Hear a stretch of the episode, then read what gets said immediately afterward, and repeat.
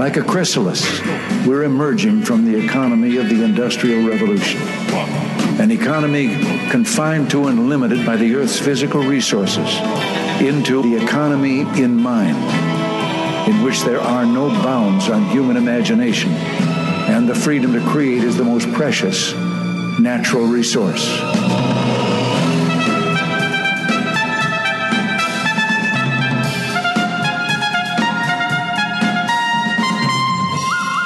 Welcome to the Soul of Enterprise, Business and the Knowledge Economy, sponsored by SAGE, energizing business builders around the world through the imagination of our people and the power of technology. I'm Ron Baker, along with my good friend and VeraSage Institute colleague and co host, Ed Kless. And on today's show, folks, we are live at 90 Minds at their eighth annual meeting of the minds. Well done, guys. They took my cue, Ron. Yeah, no, it's great. You're you're a live applause sign. I, I love it. I could add that to my resume. so Ed, this is great being here. I think this is my second or third time. I was just talking to Jim about it, and I, something like that that I've been here. To the so. meeting of the minds. Yeah, yeah. Meeting, yeah. And I'm always reminded, Ron, about the meeting of the minds. There, there was that that Steve Allen thing. You remember this? Yes. Do you guys remember? The, it, it was on PBS. It was called the, the Meeting of Minds. There was no the. It was just called Meeting of Minds. And Steve Allen, who's the guy who was Johnny Carson before Johnny Carson and Jack Paar. actually.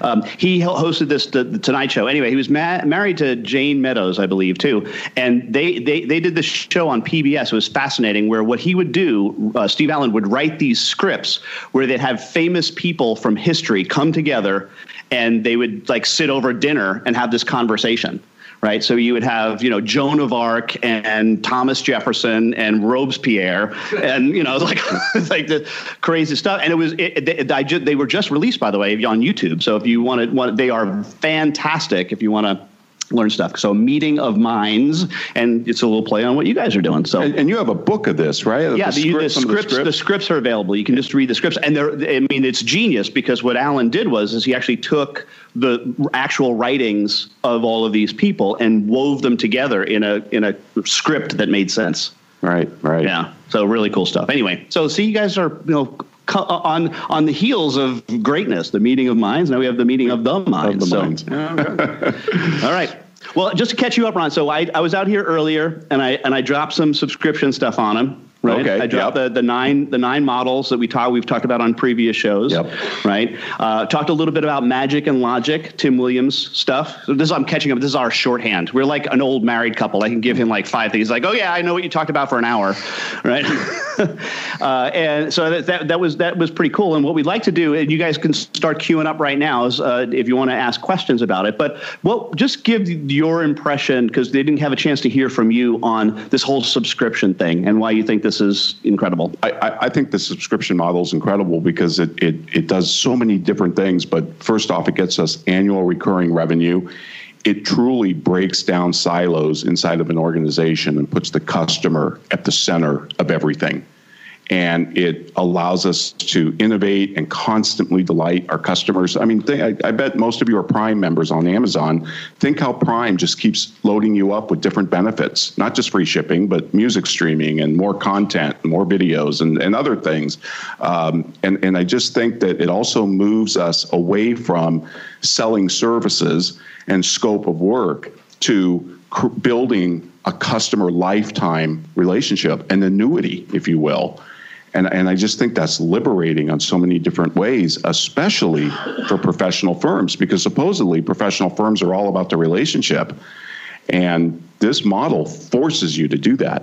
And that's what I just love about it. Yeah, there's some really cool stuff. And tell them what you're doing now, too, as your kind of side hustle. Yeah. So, uh, I am working as the chief value officer. So, John, we have the same title. Uh, the chief value officer for the 22nd or 23rd, I'm not sure, it keeps changing, um, largest accounting firm in the country, which is Armanino here in uh, California. They're located in San Ramon as their headquarters.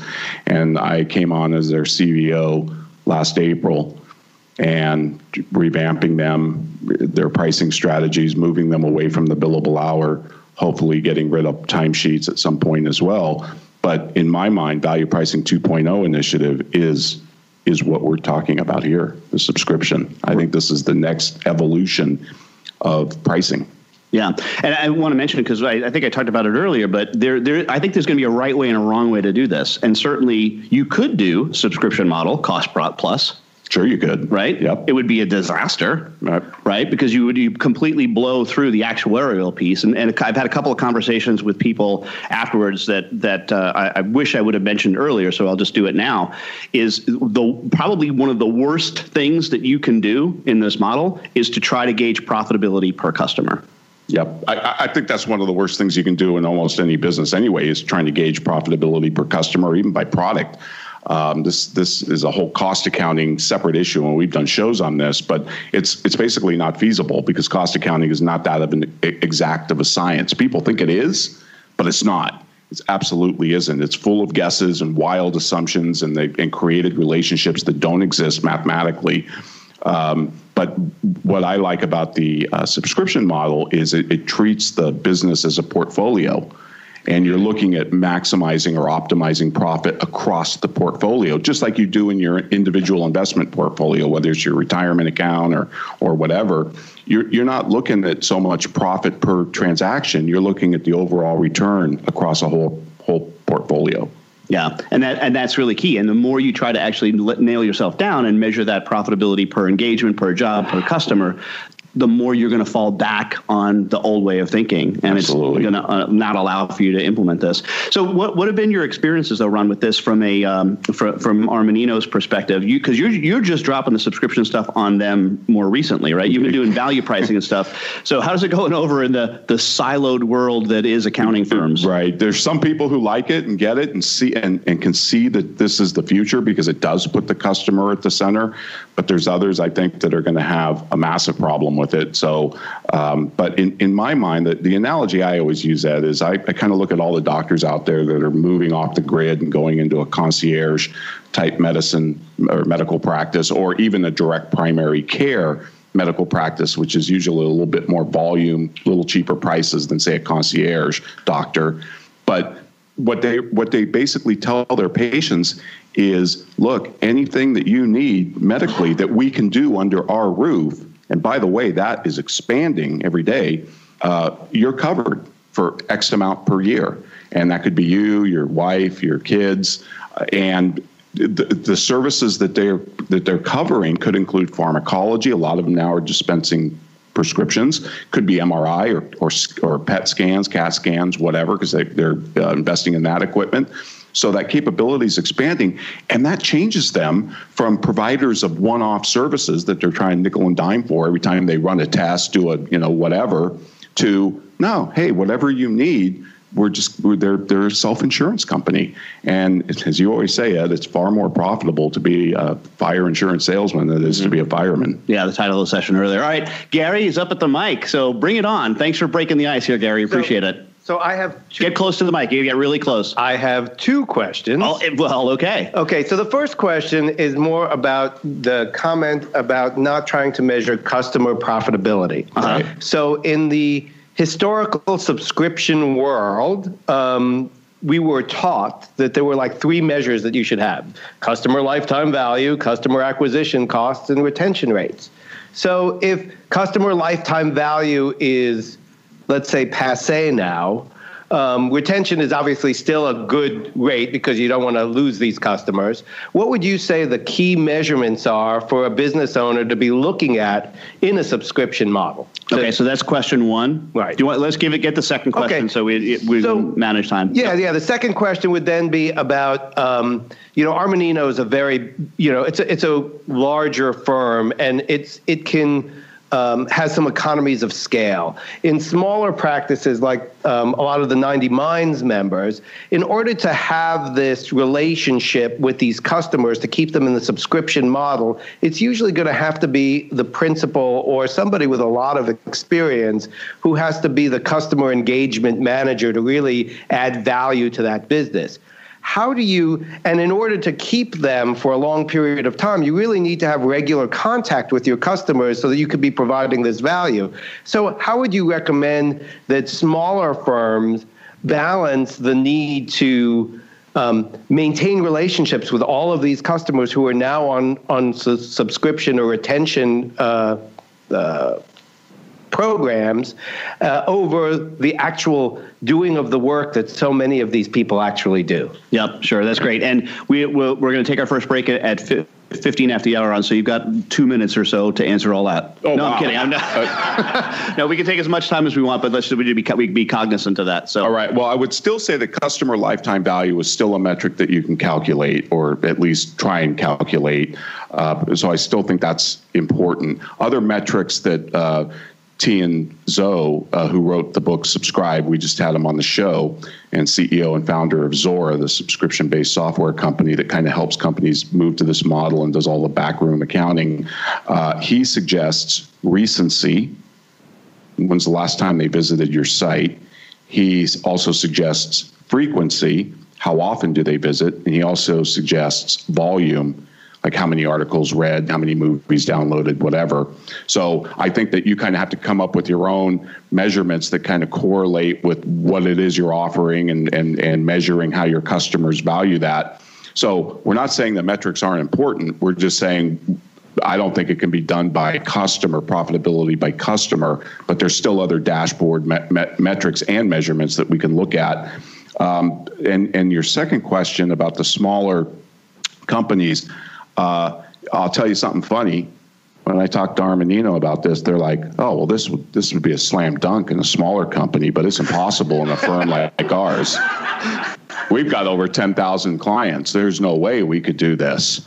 So I, I don't buy it. I, I think it works for any size company. If Amazon can do it, and if smaller businesses can do it, I mean, there's lots of just boutique companies out there, Ed, that are selling, you know, chocolate of the month or, uh, you know, a surprise gift for your pet. There's wineries, there's small boutique wineries in Napa and Sonoma that don't make much wine, but, you know, they have 200, maybe 50 uh, wine club members, and they pamper the heck out of them, surprise them, delight them. I'm a member of one of them.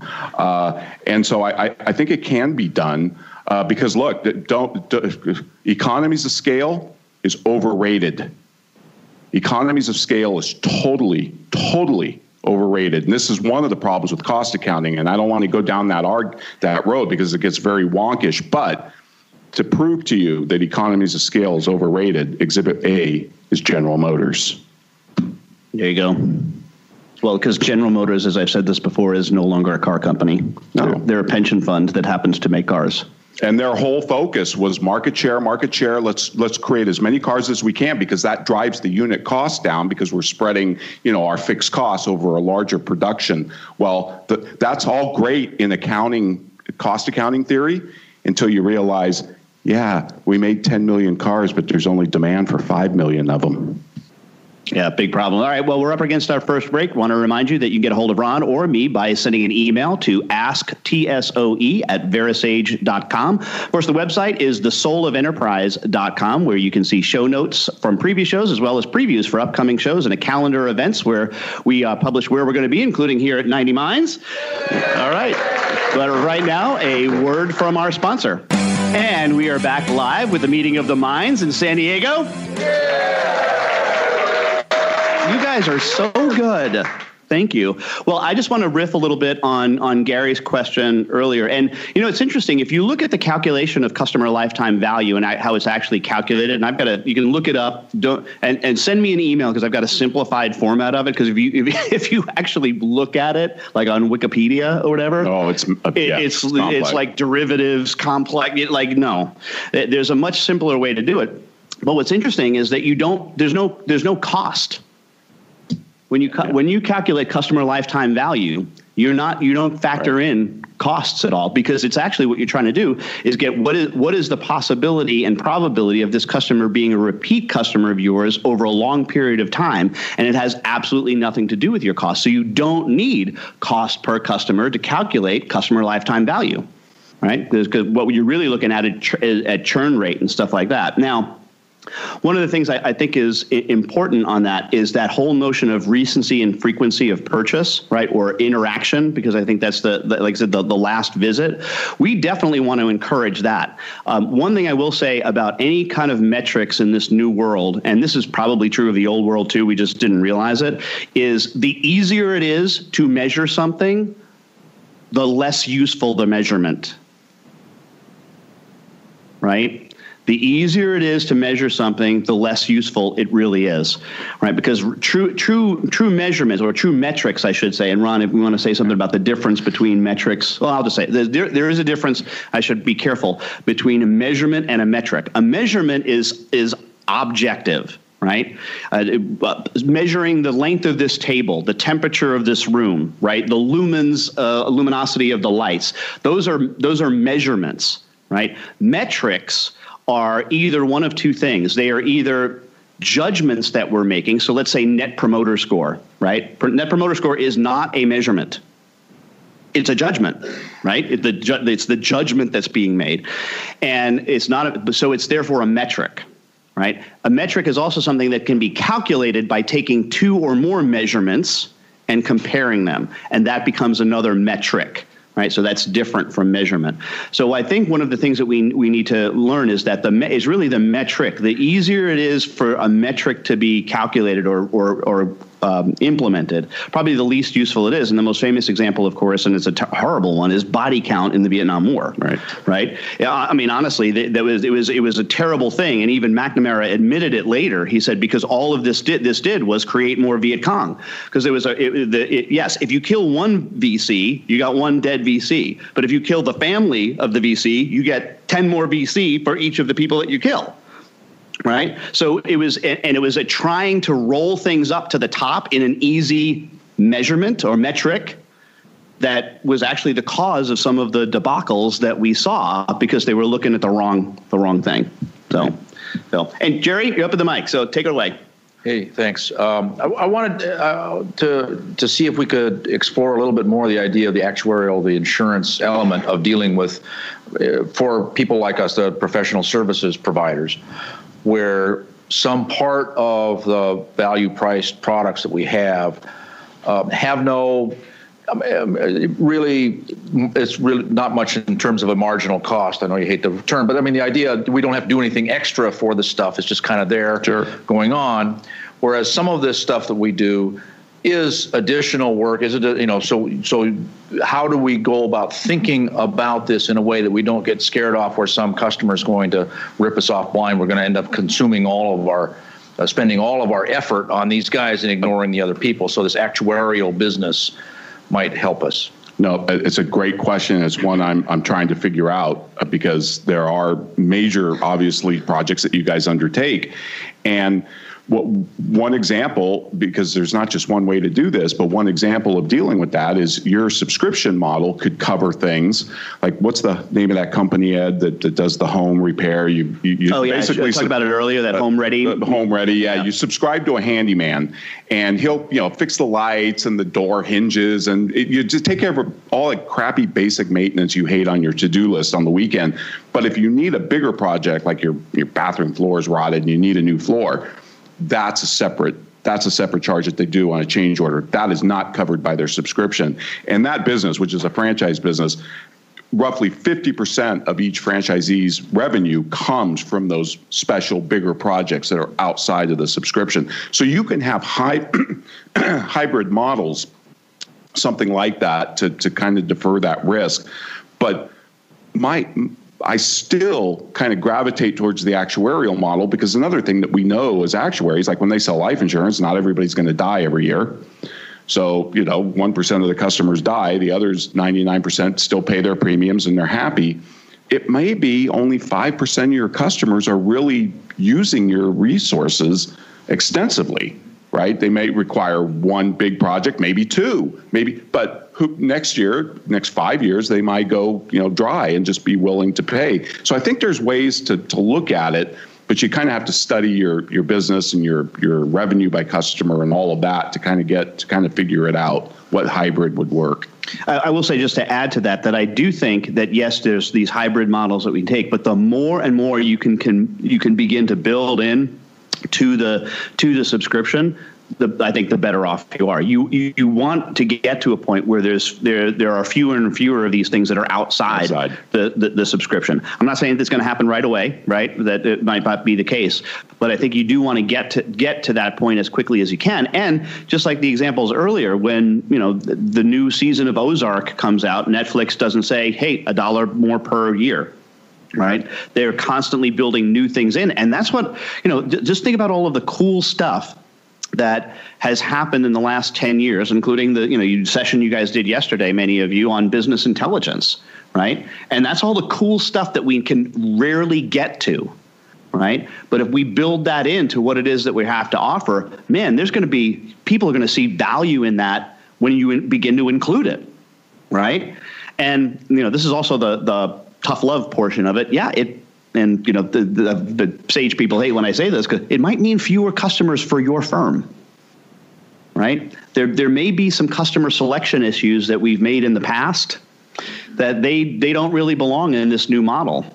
And you know we see a, a lot of firms that have moved even to value value based pricing uh, or you know KTAs that John Shaver's been doing that that that you know the, their number the customer count goes down, yeah, right, but profit goes up, revenue goes up because we're focused on the people that actually truly value what we do, and that's really the the, the cool thing. And, and I would add one more thing to that is if you, when you look at this actuarial model, what because I I get to work with a lot of different actuaries, and they're very interesting people. They're like you guys. When you know when you see it, when I see an error message on my computer, I call Ed. I back away, but you know Ed kind of oh this is interesting, and he goes just like you guys love when there's problems with with technology actuaries are the same way when it comes to risk. When they see risk, they don't they don't try and say how can we how, how can we defer it or mitigate it? They run towards it and say how can we turn this into a product? Because they know risk spells opportunity because customers will avoid risk. And one thing they've, they've taught me three things but the two important ones are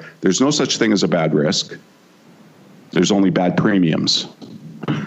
So think about that for a minute. At the right price, you would cover somebody who used you for five at the right price. Now that might chase people away and lead to ads. You're going to have less less customers, but the ones you do have are willing to pay that. Hence the concierge medicine. And concierge doctors charge like thirty thousand dollars a year for a family of four. But when you go in, you're the only one in that office. They shut the door, and that's it. They're just totally focused on you. Now, that's obviously a different strategy than saying a direct primary care that might have 500 or even more patients. Um, the other thing is you can't price risk by the hour. There's no model to, to hourly hourly bill risk, and and this is the problem with the hourly billing model. So, but if if you keep in mind that there's no such thing as a bad risk. There's only bad premiums. That kind of focuses you on at the right price. We would cover that, and I and I would suggest you you ask yourself what is the right price where we wouldn't care what a customer. Hell, we would go out there and do it for them with you know with bells on. They insured J Lo's butt, Ron. They figured well, that out. Yes, I actually talked to the actuary whose company insures J Lo's backside. And I asked him, I said, how, how do you even have data for this? Where, where, where, you know, and, and I am not kidding. He literally said, we don't, oh, well, we don't really have, he said, we have some data because it's not unusual that uh, uh, insurance companies insure Hollywood stars. Uh, uh, uh what's her name? Uh, the, the, woman with beautiful legs from the 40s, Marlene Dietrich. Oh, okay. Was insured, her legs were insured by Lloyd's of London. That's true. Phyllis Diller came out and said, huh, "Yeah, she said that," and then she said, "This body, Allstate." uh, it was a great line. Um, he said, "So we we have some history with this, but he said, in effect, it's a performance bond. I mean, J Lo's on a tour, she's doing a film, and and we're doing we're we're insuring for something very very specific." And and so it's got a very finite date and very finite endpoint and all of that. So, but w- when I asked him, well, how do you come up with the premium? He literally licked his finger and went like that. And this is an actuary; they price risk for a living. So, all right, Moira, you're up. We probably can get the question, maybe not the whole answer. Go, go on in. No problem. It sh- it should be short. So, when you're in a subscription model, do you still go to that three pricing method? So the three choices, and I, you know, I think the answer on this one is it depends. I mean, I, I, I, would say my default would be yes, just because the the the whole notion of allowing people to have choice in whatever it is that you offer them is such a powerful mechanism. Um, you know, we can we can talk a little bit more about that for those of you who don't know, but you know, this this power of three, offering three choices, is is is honestly has changed a lot of people's lives right? Um, but I think when you move towards subscription, at least for some customers, there they would all be what I in some cases they might start to get to the, what we have traditionally called the black card, right? The American Express black card where we're coming up with a customized price specifically for them uh, and this is over time maybe it's not first year maybe it's the second year that we, we do this but it, that it's, it's going to be much more specific to them because we're going to have an individualized conversation with each one Right, right, and and I I think even Netflix offers three options, don't they? Is that that at least two? It, at least I'm two. Pretty sure it's three. Okay. Um, yeah. I, so I, I you know it's called pricers call three options Goldilocks pricing because it's so powerful. I mean it's so well established and and for a pretty simple reason that we humans like choice, right? When you go buy things, you like to have choice. You don't like 20 choices because that'll paralyze you and you won't make a decision and maybe two choices isn't enough, but three choices, it seems to be just perfect. And then, then when you do what Ed says with the fourth card, you know, the, the American Express Black Card by invitation only, that might be a way to also to back to your question, Jerry, about how do you how do you invite you know somebody on a subscription model that can cover anything? Well, at, at a black card price, I'll cover anything. I'll be your twenty four seven concierge. Take so, it to break, yeah. Ah, okay. So with that, folks, I'd like to remind if you want to contact Ed or myself, you can send us an email, asktsoe at verasage.com. Many of you send us some great emails. Thank you so much, giving us suggestions for future shows, guests, topics, books, even. Uh, and then also check out the soulofenterprise.com where we'll have full show notes. And now we want to hear from our sponsors. All right. Well, welcome back, everybody. We are here at uh, the 90 Minds Conference, the eighth annual meeting of the Minds in lovely San Diego. And we're just going to jump to another question from the audience. Andrew, go ahead. Yeah. Uh, I wanted to find out, it might be relevant to the group here. Uh, some of us will team up to present a value to the customer. Do you have any other examples? You bring up all these other good examples of maybe two companies that join together to provide a value and then price it in in one of these uh, subscription models. Yeah, I mean, you know, in fact, we were talking about this, but, but beforehand, and we came up in the in the the uh, the Q and A on the town hall that we did under this notion. of talking a little bit more with uh, with with Jim about it, but you know, we're we're just sitting up here thinking, you know. Um, we could bundle in all of what you guys do directly to for, through through to the customer as part of their sub- subscription that could that could be game change game changing, right? I, I, think what you want to do is make sure that you're not confusing the customer, right? Where um, you, you, and and that's that's what they're confused right now, right? That that is the the biggest thing. They're confused. Like, well, what's if I do a subscription? and I'm a partner, but that's different from my, you know, my subscription with the with with, with Sage and how to how to, what co- what's covered where, and and you, yeah, you're going to have to go through a, a, certain pain in that. But if we can get to a model where those are unified in some way, I think that would be pretty cool. As for partners doing it with partners, I hadn't really given that much thought. But it certainly could work. I mean, I don't know if you'd need to, to set up a, a separate LLC to, to do it and, and make sure that the, the, the, the, the billing gets done through that company to split it apart, or you could just agree, you know, one or the other and uh, on certain percentage and split how you would do it. But look, the least amount of confusion to a customer, in my opinion, is best. Um, how many of you have had this customer experience this week? Every time you fire up your computer, you're asked to take the net promoter question to get connected to the internet. Has this happened to any of you multiple times? I actually filled it out this morning and said, one, you are annoying me by and reminding me that your internet sucks because it doesn't stay connected every time that you're asking me a net promoter question, right? As, and you're you have now become an intrusion on the way I work, and I would wish you for you to stop this. And that's what I put in the in the little thing. So I'll, I'll see if I get a response from that.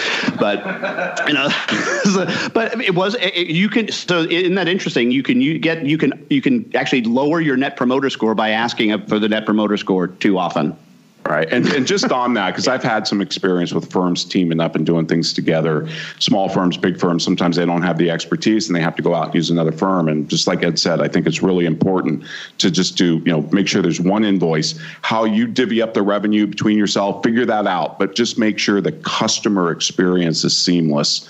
So there's one invoice, one price. It, there's no confusion about who's doing what. Make it as seamless as possible for the customer. Because one of the things that I can't stand about a siloed professional firm, whether it's big or small, they, they, they do tend to be siloed in some respects. It'd be like going to Nordstrom and you're searching for something for your husband or your wife, a shirt or something, and you know you pick out the shirt and the salesman says, "Oh, well, okay, nice choice." Now I he says, "Oh, I, I want to pick up something for my wife over here." Well, I have to close you out of this department first before I take you over there because that'll be a separate transaction. I mean, it would just be a lousy customer experience. So make sure the customer experience is seamless. I'm going to uh, put you on the spot, Ron. T- talk a little bit about what Disney did with their. It wasn't really subscription based pricing, but where, where they pulled all of the silos out of, of, of, things and the food and beverage and all that stuff. Do you remember that? Yeah, I do. There's a there's a brilliant case study that Disney did. Uh, the, their pricing department. It, it, this was in Walt Disney World. Maybe some of you have gone through this, where you just you land at the airport in Orlando. Your bags go right to the hotel at, at Disney, so you don't even touch your bags at the airport. You get on Disney buses, so they save you from renting a car. They take you right to your hotel. By the time you're checked in, your bags are already in your room that you had meal plans they upped the prices. Bottom line was every all the silos in disney all the p&l groups the food and beverage and the different groups said oh my god you're going to kill us you're going to kill us or you're going to kill our p&l and the pricer said don't don't worry about your p&l that's our job because they took a portfolio approach and revenues increased something like 15% in the first year of this program, like 9% thereafter. It was far more profitable because they started from the customer experience and worked backwards. And that's not what happens when you have different silos and different groups, even inside one firm. So it's a great case study. Right. And speaking of Jim, we were talking about him earlier. Give me a question, Jim. Question uh, regarding pricing. I mean, it's uh, perfect timing for that, I guess. Um, a lot of our customers have different setups. You know, the, some are very needy, some are not very needy. I mean, how would you come up with a pricing and pricing model for subscription in our type of business? And second part of that, and not not lose customers. You know, throwing it out there. I mean, we've all had that issue over the last couple of years as Sage um, putting out their pricing and stuff and scaring people and that. How how do you how would you do it in in a, business more than just software where you're providing services and stuff? Yeah, um, I'll, let me just start by saying the, the, the caveat I would say is and not lose customers is probably not going to happen right? And I, I, think that's what we have to begin to become become comfortable with. That there there are probably customers within our current customer base who are are not going to be accepting of this model, and we have to potentially make a make a decision that okay, our business is going in this direction, um, not necessarily right away, but at some point. You're either on or you're you're off, and if you don't want to buy this way, you need to go someplace else, right? And you know that's that's hard, but if it's at if it, if it's because you're do, doing it overall much more profitably with the customers that do get it, I think that it is well worth it, right? Um, you know, it, it, it's it's probably healthy for the organization. I I kind of look for in my organization. I was actively looking for a t- about a ten percent churn rate. I think that's that's probably about right over over time to have to have people who fall off because they're you you, you should be advancing what you provide, and some customers just don't keep up. It's not that you can't service them; it's just that they're not they're not keeping up with with where you need to be in the market. And I think what's worse is, and this is where you end up with a whole bunch of F level customers servicing F level customers because you keep yourself down at the lowest common denominator level. And I think that's a bit of a mistake. So I'll let yeah, and I think uh, because that's a good point about some customers are more needy than others, and I think that's why the three options gives you the flexibility, so you can kind of like analyze your your client base and and and kind of put them into buckets, and then maybe that help, will help you develop your three options. So your your least needy customers maybe you know might might pick a different option. Um, it, it, it's also one of those things I think that you can test and just roll this out like we were talking about before on an incremental basis and maybe just do it in one specific area. This is what uh, Tien Tzuo talked about when we had him on the show. He talked about Deloitte in Australia and, and New Zealand, and they've they've gone to the subscription economy, but only for client accounting services. So kind of like the you know outsourced bookkeeping for for some of their clients and for the small business sector, and that's all. That's the only place in that firm down there where they're doing it, but the the the revenue from the subscriptions has finally surpassed the revenue from the billable hour in that in that silo, in that P and L department, um, and and so they're testing it, and I'm sure as they get more comfortable with it, they'll roll it out into more areas. Yep, good stuff, Jerry. Yes, thank you. Related to that question, could you talk some about the lessons that uh, consultants, uh, professional providers have gone through in learning how to talk about these plans, the say annual plans or subscriptions, in a way that that does work with the customers. Because one thing I've found is that a lot of times I don't know what the value of our services is to the customer through their eyes. I think I know what what they should be, but what they're saying, what really turns them on, is something I didn't expect to hear in doing through it. So some of the ways that people have come to terms to, to be able to use that to do what you're talking about with with getting started with these subscriptions. Sure. One exercise that I've done with a, a, number of partner organizations, specifically on that whole notion of, well, I think I know what the value is, et cetera, right? Is to do this. Just you know, pick, pick a, a, random set of your customers, five or ten of them, and just look at what they what you what they they charge over some discrete period of time, whether that's you know two years, one year, whatever. Just pick pick some discrete period of time. Probably not lifetime. Maybe last two or three years. Take a weighted average or what have you, and then just look at that number and then multiply it by four. And then ask yourself, what would I have to do to motivate this customer to pay me that? What would I have to do? Like, what could I possibly offer that would make them go, Yep, uh, that's. A, I'm I'm happy with you quadrupling my price. What what what risk do you have to? What, what risks do you have to solve for?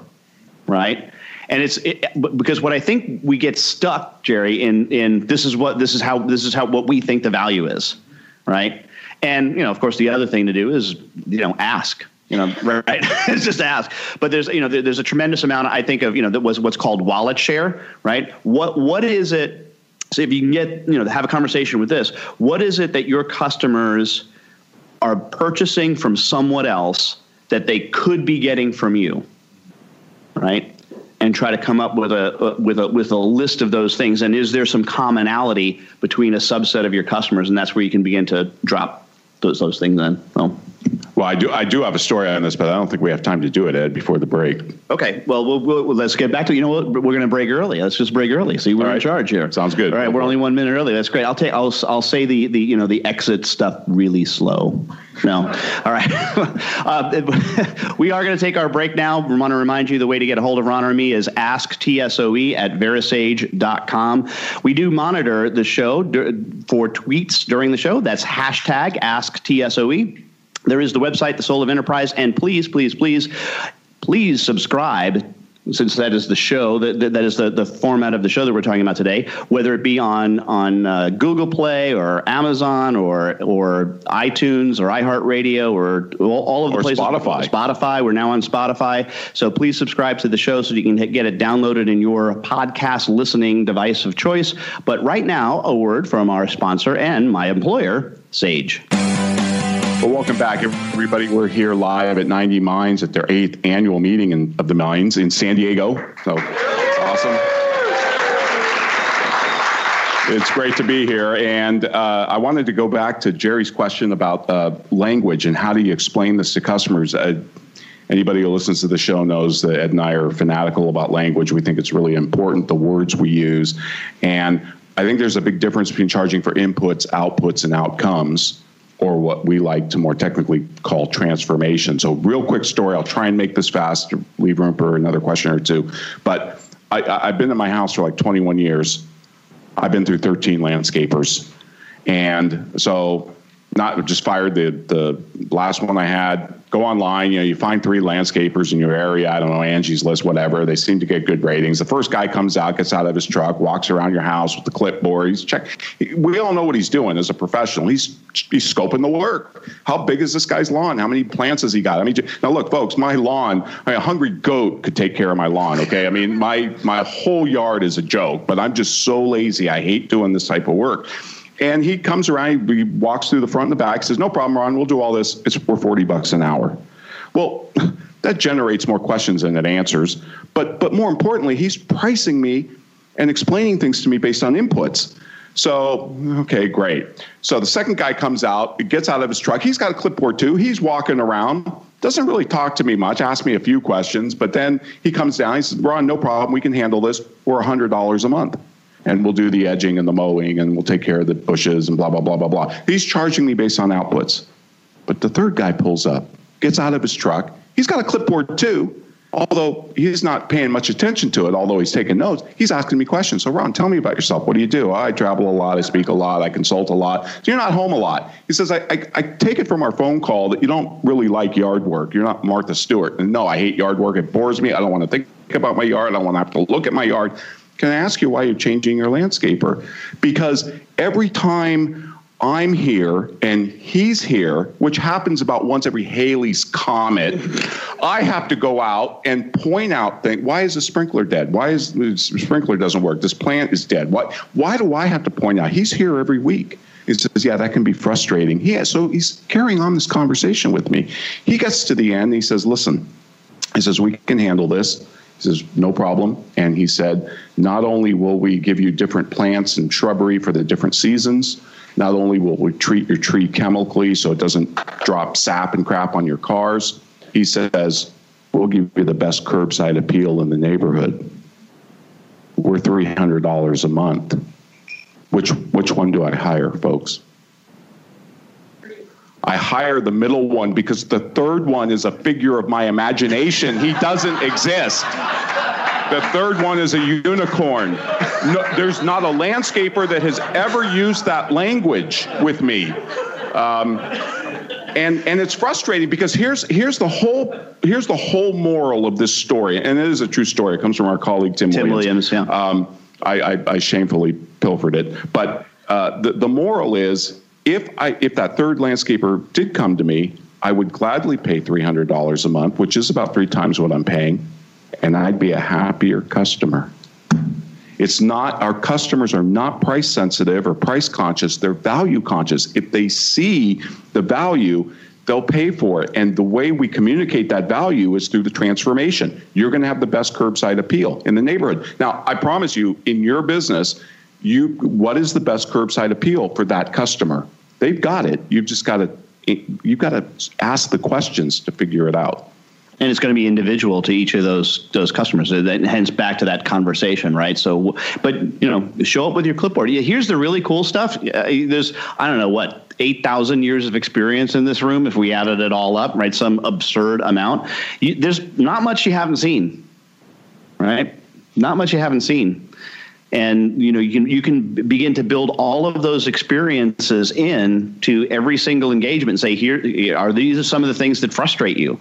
And and begin to ask those questions right? And the, the, a lot of them don't, don't, want to think about it right? The, one of the, the, questions that i uh, get and this sort of came up a little bit is well you know what if what if we get this this particular customer that just calls us all the time every like every, you know every five minutes right? And here's my response to that. They they won't. You know, they got better things to do. But I hate to tell you this, but they, they, they actually want to run their business, not talk to you. Right? So there's about a thousand other things that they would rather do than call you up every five minutes. Right? So I think we have to take that into account. And yes, there's probably a lot broken at some of their sites right now right? And one of the first things that you're going to have to do is come up with some kind of, and we've talked about this for years, a standardized punch list or checklist where you go in and say, let's make sure that this this tune-up is in place. Let's make sure that you know sub ledger is balanced to tie to the general ledger. Let's make sure that there's some kind of a cadence on backup and restore, right? Let, let's make sure that we can do that. Make sure that there's a, a ability to, to optimize the database in some way. You know, the, all of the stuff that you could do. Make sure that that's part of the initial that initial service that you come in that would probably also lead to more off one-off work right? I mean, this has been stuff we've talked about for years. This is nothing new, but I think what's new about it is introducing it as part of the subscription. That's what's new. And I think that's going to be pretty cool. All right, Therese, come on in. Yeah, I just wanted to one thank Wayne Schultz for spending a lot of time with me last night talking about this sort of stuff. And I told him, you know, I had a customer and I asked him, you know, you pay me whatever I charge, but wouldn't you like to just have a monthly fee and I'll do all your reports and everything? And he said, well, no, I'm really happy. I don't have any complaints with your billing. And I said, what do I say to him, Wayne? And he said, just tell him we don't do this anymore. You know, we don't build like this anymore. This is your choice, and you can either do it or not. So, and you know, you said, will we lose customers? And we just talked about this at the table. Yeah, I probably will, but as you mentioned this morning, you do kind of sink to the lowest level, and yeah. you shouldn't be. So, and I also wanted to point out this guy has a doctor with a VIP program. So I think that's really cool. So yeah, very cool. Five years ago, he started this. We can't hear you. We can't hear you. You got to get up. I got told right. Not. Yeah, my name is Kevin. Uh-huh. I was just commenting this pricing model. I'm not sure if it originated in the medical industry, um, but seems to be, let's say, expanding and overlapping into other industries as well. And it's here to stay. I think there's going to be a hybrid. There's never a perfect blend of anything that fits every situation, but um, it's definitely here to stay. Now we just need to have trusted partners who truly collaborate and follow through and do what we agree we're going to do together. Amen. Well said. All right, great. That's super. We've got about two minutes left. You know, Ron, I want you to just quickly tell the Dan Morris story about the last customer that he had that was billing by the hour. Oh God, I've got the greatest email from one of our colleagues, Dan Morris. He's CPA in Silicon Valley, and he sent an email to the last customer that he kept on hourly billing because the guy just insisted, no, I don't want anything to do with this fixed price. I'm happy to have you bill me by the hour, blah, blah, blah, the way it's always been, blah, blah, blah. And Dan let him do it. He, he carved out an exception for this guy. By the way, the best way to tell customers is just say, this is corporate policy now. and, and, then they, it's like fighting City Hall. Nobody wants to do that. Um, but so, so this guy has a meeting in Dan's firm and then they send them a bill for the hours and, and the guy sends a, a, a, letter to dan an email and says dan i want a credit memo for $200 i don't think i was in your office for two and a half hours. I think i was only in there for an hour and a half. I've got this email and i'm happy that if you email me i'll send it to you. Dan writes this email back to this guy his response and he bccs me. And he says thank you. We're in receipt of your email requesting a $200 credit memo blah blah blah. He says this is precisely why we don't bill by the hour anymore because then I get caught up uh, tracking time and looking at the clock rather than trying to figure out how to help you achieve your dreams. He says, and I guess I'm just way too old and way too talented for that. and I, I read that and said, oh my God, this is excellent. It was just, it's the greatest email I've ever seen. And so, the guy backed down. And, and the guy backed down and he actually did switch and he's still a customer. Not with Dan though. Dan had to sh- shove him off to his partner, but they didn't get along. So but. Well, while we have a few minutes left, I just want to make sure to thank a couple of people. Uh, Moira, first of all, for getting this set up and all of the work that you've done, not only on this conference, but uh, on this particular thing here. So thank you. Um, Jerry and Jim, who both asked questions, and the rest of the board here at 90 Minds for for taking a risk on this. I know this is kind of a little little risky adventure. Say, well, we're going to have a radio show at the conference. Okay, so I hope you guys uh, found it val- valuable and and interesting. Ron, anything else do you wanted to to add on this? No, just thanks for having us, folks. This this was great. This was a lot of fun. Thank you. All right. Well, Ron, this is our traditional closing. What do we got coming up next week? Do you know? That's Free Rider Friday. It is Free Rider Friday. Free Rider Friday, by the way, folks, is where we just kind of free ride on the news. We take the week off and just look at news stories and stuff, and we don't have to do any show preparation. So it's awesome, right? And then we just talk about different things that are coming into our, whether it's related to the industry or sometimes it's politics or whatever. But we just, it's a lot of fun to do that once a and, month. We and we have no idea what each other is going to talk about because we don't share it in advance like we normally do on a regular show. That is usually just one topic like this that we dive deep on. All right. Um, Awesome, Ron. Well, I guess I'll see you in 167 hours. Sounds good. Thanks, Ed.